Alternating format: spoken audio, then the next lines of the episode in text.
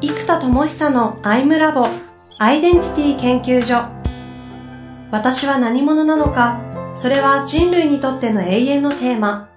15年の歳月をかけ開発された統合された究極の私と出会える技術アイミング。不確実性の時代を生きる次世代リーダーのためにアイデンティティの本質について語り尽くします。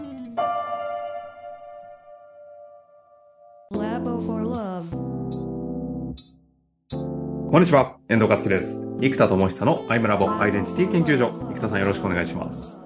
はい、よろしくお願いします。さあ、ということで、今週も行きたいと思いますが、ここ最近はね、丸三角、四角の思考ということでやってきておるんですけれども、あの、前回終わりがですね、最後、丸の時代において、どうやってこのシナリオですよね。自分の人生、このシナリオをどう作るのか。結局、自己をどう定義するのかという話につながってくる。それが大事ということも分かった。うん、だから、パーパスが大事なんだ。それができないんだっていうこの 悩みだと思いますので、ここをね、生田さんの話も、ちょっと具体的な話も踏まえて、いろいろ教えていただけたらなと思っております。うん、そうですね。えっと、この、まあ、丸三角四角で言うと、丸ってコンパスの中心を取って、中心に針が刺さってコンパスで鉛筆外側で円を描くじゃないですか。はいはい。やっぱ中心が何かなんですよね。で、三角形は頂点決めたら、まあ、そこからシュッシュって辺を引いて、今度底辺を結べば出来上がるじゃないですか。で四角やっぱ軸なんですよね。二軸、二象象限、X 軸、y, y 軸を決めたら、そこで四角がこう作られていくじゃないですか。うんうんうん、で、えっと、この、じゃあ丸ってシナリオが何者かという中心が何なのかで、シナリオが全部方向性が変わってしまう。から複数のシナリオがもちろんあるんですよ、未来は。前回で言うと、のび太とドラえもんの話されてましたね。そう。だからどっちが主人公かによってシナリオが変わっていっちゃう。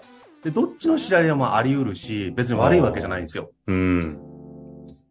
なので、どのシナリオを選ぶかは何、誰が主人公なのかとか、自分の主人公が何なのかとか、会社としての主人公が何なのかっていう、主人公の設定によって変わってきますよね。うんうん、で、えっと、ここで結構最近自分の中でも大きな変化が何個かあったんですけど、えっと、一個あるのが僕のまず、あの、まあ、お得意のこのアイデンティティっていうので、4つのロールにしてるじゃないですか。で、この第1位が青、えっと、エネカラーっていう概念があって、この青が、えー、知識を重視して、赤が結果を重視、黄色が体験を重視、緑が関係性を重視するっていうエネルギーであるっていうのが、このエネカラという理論ですね。うん、で、この中で、その青の知識重視の、えー、っと、自分が、ウィズダムアーティストっていうふうに定義をしていて、そのウィズダムアーティストのアウトプットはコンテンツであると。だからやっぱり異常にコンテンツを作ってきてるんですよ。で、第2位が、まあ、イノベーターなんですけど、最近はこれヒューマンイノベーターに置いてるんですけど、うんうん、ヒューマンイノベーターが、えっ、と、実はアウトプットシステムなんですね。社会システムとかプラットフォームとか仕組み化するシステムを作ることで、まあ、ビジネスを作るのもそうなんですけど、収益システムを作るわけですから、ビジネスモデル。えー、なので、このヒューマンイノベーターはシステムを作るんですよ。で、実はここが赤だと思ってたんですよ、ずっと。結果を出すエネルギーだと思ってたんですが、うんうん、実はここが黄色だったっていうエネルギーのシフトがまず大きいんですよ。イノベーターが？赤。なんか、イノベーターっていう概念上赤って認識になりちゃ、なっちゃいそうですもんね。なんか逆に黄色ってどういうことですか、うんつまり、やっぱりこれができたらその先にこんな体験があるから、むっちゃ楽しくないって言ってやってるんですよ。ああ、そっち？そう。だから、イノベーションをするぞっていう過程の方を言ってるんじゃなくて、イノベーションされた先の世界って超楽しくないって、じゃあやろうよっていうスタンスなんですよ。ああ、赤が結果って意味で言うと確かにそうか。そう。そこじゃないんですね。だから、ここの結構5人があって、この、エネからの4色でいくと、そうするとね、大体1番とロールも1位と2位の掛け算がうまくいきやすいんですよ。でそうすると、エネカラーで解析すると、1位が黄色で2位が青なんですね。うんうん。で、3位が赤、4位が緑ってなるんですよ。でも、ロールの順番が1位青。で、えっ、と、ビーイングはエネルギーで、ロールはパフォーマンスなので、そういう意味で言うと、確かにパフォーマンスは黄色よりも青が強いと思うんですよ。コンテンツの発明品の方が威力があるんで。それは青でいいんですよ。で、そうするとエネルギーの順位で言うと、次は黄色のはずなんですよ。うん。でも自分で作ったロールのセットだと2位がイノベーターなので明らかに。なんだ赤になっちゃってるんですよ。ああ。いや、その青かける赤でやろうとするんですよ。で、これうまくいかないんですよ、本当にいつも。うんうんうん。だけど、青かける黄色の、つまりイノベーターは僕は何してるかというとビジョンを語ってるんですよ。あ、なるほど。うんうん。メタバースができたらこうなってこうなってみんながそこでエコノミーでって成長してればなんか仕事になる世界が出来上がったらむっちゃ熱くないですかって言ってビジョンを語ってるんですよ。はいはいはいはい。確かに。で、そこではこんな体験があってねってずっと話してるんですよ。ああ。ずっとそうですね。だから実は体験を語ってるんですよね。はあはあはあはだこのイノベーターが実は黄色で、その黄色を実現するシステムを作ろうとしている。で、ここが赤だと思うからビジネスを、で、イノベーターがアントレプレナーの上位互換みたいな感じで僕の中で。だからアントレプレナーとか起業家とか経営者みたいなのもイノベーターに入れてたんですけど、これも赤でやろうとするとやっぱうまくいかないんですよ。うんうんで、これも結構やっぱりエネルギーの誤認で、えっと、自分に対して赤がほぼ機能していないのに、なんだろう。例えば、トークの技術として赤っぽい喋り方とかできるんですよ。うん。うーん。うん。とか、それなりには一般的な熱い方だしとか、なんか結果に向けて邁進して突破してきてる経験もあるから、赤があるんじゃないか強いんじゃないかと思ってるんですが、過去やっぱりうまくいってきた事例ってほぼ赤でやってないなっていうのを改めて認識していったので、ほいほいほい。やっぱり何者があって何者でないのかを理解することが大事。だから赤が弱いのに赤ができると誤認するから赤を使おうとしちゃうんですよ。で、使おうとするとその威力が弱いから結果うまくいかないんですよ。ああ。で、逆に問題なのは、そこそこ人並み以上にできちゃうから、できちゃうって5人も生まれちゃうのが、いくそういうことなんですよ辛いところなんでしょうね。だからこれできてないんですよ。だから自分でできてないことをちゃんと改めて認識しないといけないなってのはこれすっごい思いました。自己認識、それは、よくできましたね。そう、だからできてる認識って大事じゃないですか。で、こっちはやるんですけど、できてない認識って結構誤解するんですよ。うんうんで、僕も 2B と 2C で言うと明らかに収益は 2B なんですね。で、これも実際じゃあ 2B のセールスが、まあそこそこは売れるので売れてるはずなんですよ。で、そうすると 2B のセールスはそこそこできるって認識になるじゃないですか。でも、やっぱこれもよくよく考えるとセールスしてないんですよ。うん。はいはいはい。結局僕の代わりに誰かが、すげえ面白い人がいるとかなんかいろいろ言ってくれて、うん。売ってくれてるんですよ。で、売ってくれたところに繋いでもらったら、うわ、すごいじゃん、ぜひお願いしますみたいになってるんで、やっぱ誰かが売ってくださった結果売れてるんですよ。ああ。だこれもじゃあ自分が 2B のセールスがそこそこできるってやっぱ誤認しちゃうんですよ。ほうほうほう。でもやってないんですよ、やっぱり、セールスを。よくよく考えたら。ただ楽しく話してるだけなんですよ。でそれで済んでるのは誰かが紹介してくれたり、売ってくれた上で繋いでくれてるみたいな状態なんですよ。で、その時がほぼうまくいくので、やっぱこれも、やっぱりできてないし、やってないって思うと、じゃあ過去のセールスの結果って何によって生まれるかっていうと、うん。やっぱこれが、えっと、青かける黄色、つまり、えっと、そのウィズダムアーティストっていう自分が作ったコンテンツと、その、まあ、黄色のトーク力ですよね。によって作る場があって、で、ここで体験を作ってるんですよ、体験を。うんうんうん。で、しかも内的に、例えばす、ね、成長するとか、パラダイムシフトが起きるとか、その、ね、トラウマが統合されるとか、何でもいいんですけども、その内的な大きな変容を、コンテンツとコミュニケーションを通じて作ってるんですよ。うーん。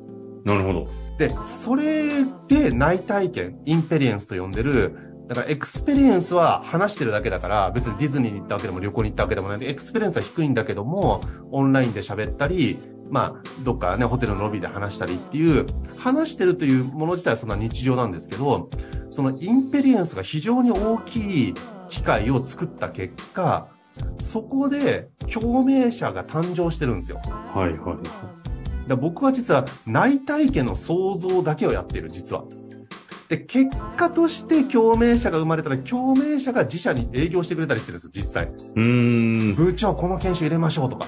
まあ、生田さんの巨大案件ってほぼそんな感じですよね。そうなんですよ。だから、僕が直接売ってないんですよ。で、あとは、その、共鳴者が直接発注してくれるパターンは、ね、僕が売ってるかのように見えるんだけど、これも結局僕が何かしらかの講演とかコミュニケーションによって内体験の想像をした結果、あ、この人実力があるなとか、できるなと思ってくれた共鳴者が誕生した結果、共鳴者が直接発注してくれるか、共鳴者が社内とか社外とか誰かに掛け合ってくれて、売ってくれた結果売れてるので、結局、そのドラッカーさんの顧客の想像っていう意味で言うと、僕は内体験による共鳴者の想像なんですよ。うんうんうん。でもなんか想像って言うとこっちが作ってるみたいであれなんで、共鳴者の誕生？だから僕が作ってるのはやっぱり内体験の想像なんですよ。ああ。まあ、鶏と卵みたいになってしまいますけど、それによってまたこう、共鳴が生まれて。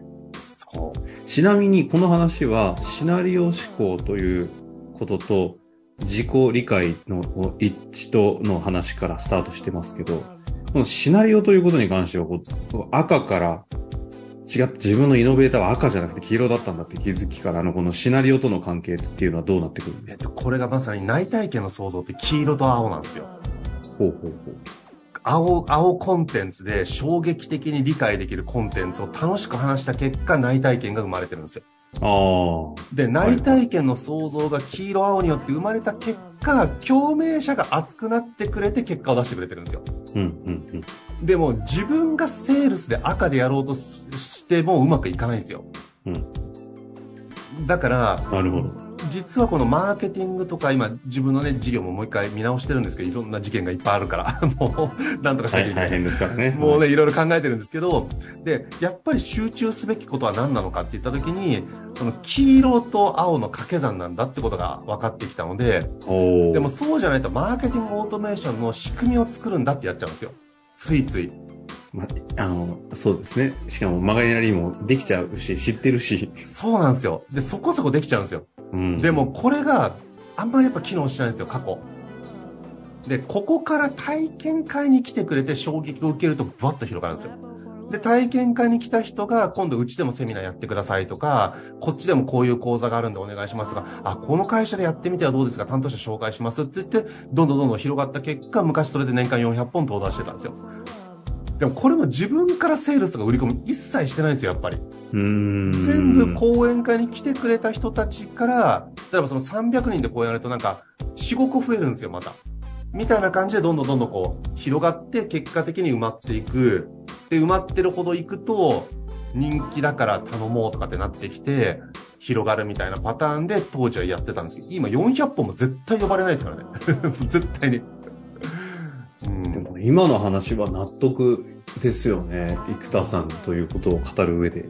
うんそう、ぜひ、なんか、よくわかんない、こう、リードがどうだ、ナーチャリングしてとか、あんまり見たくないなっていう。そう。あとね、分かってんだけど、やんないですよ、結局。内体験の想像で言うと弱いんですよ、やっぱりメルマガとか。はいはいはいで、やっぱりそれが合宿でずっとやってきてるたので、昔。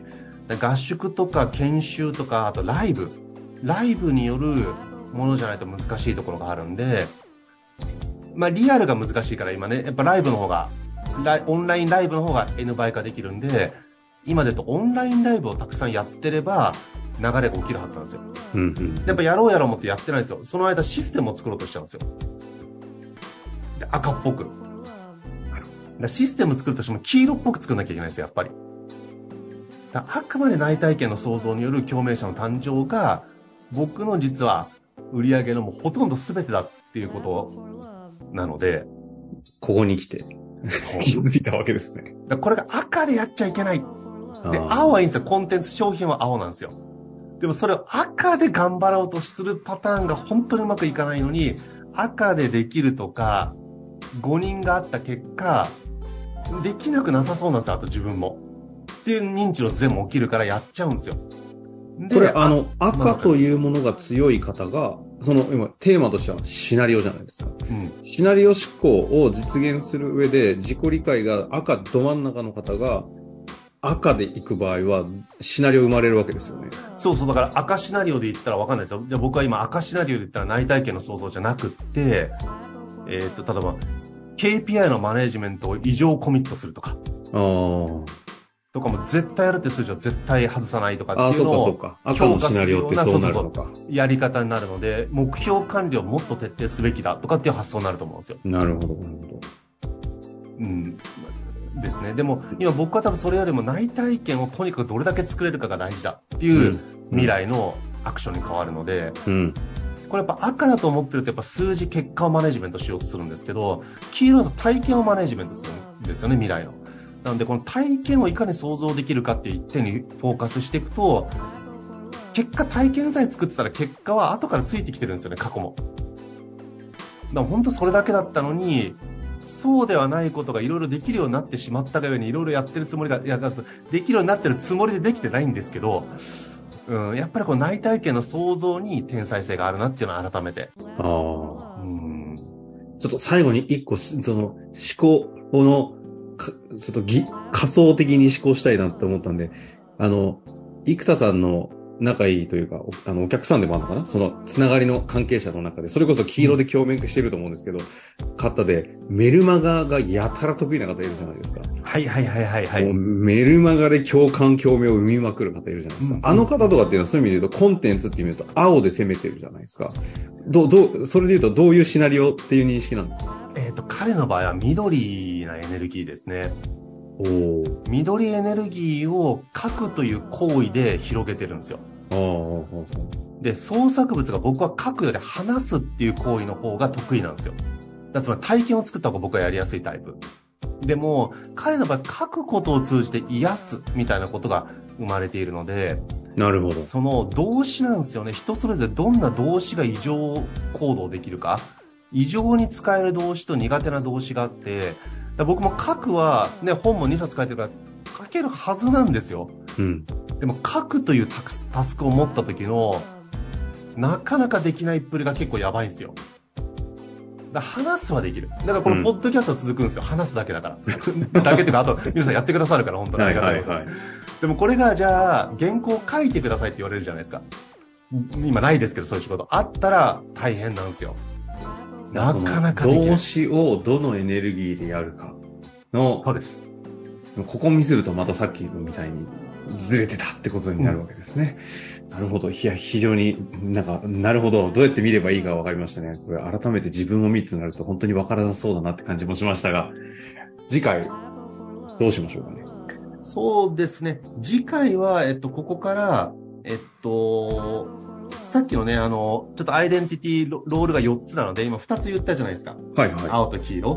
はい、ヒューマンイノベーターのウィサムアーティスト。で、これ残りの部分と、あと、そこから発展する、えっと、なんか最後やっぱビジネスモデルというか、事業転換。まあ、これもね、ちょっといろいろあってなかなか進まないんですけど、まあ、そういうのも含めて、ちょっと事業の実際の葛藤も含めて、あの、具現化のところの大変さ。でもやっぱり、内なる世界と現実世界の統合をやっぱり歌って、っているし、僕もそれやりたいから、そこに向けてのこうなんか、あの、這いつきばりながらの試行錯誤も含めて共有できればと思います。じゃあ残り2個のアイデンティティですね。楽しみにしていただけたらと思います。あ、ロールか。ということで、ではい、終わりたいと思います。ありがとうございました。はい、ありがとうございます。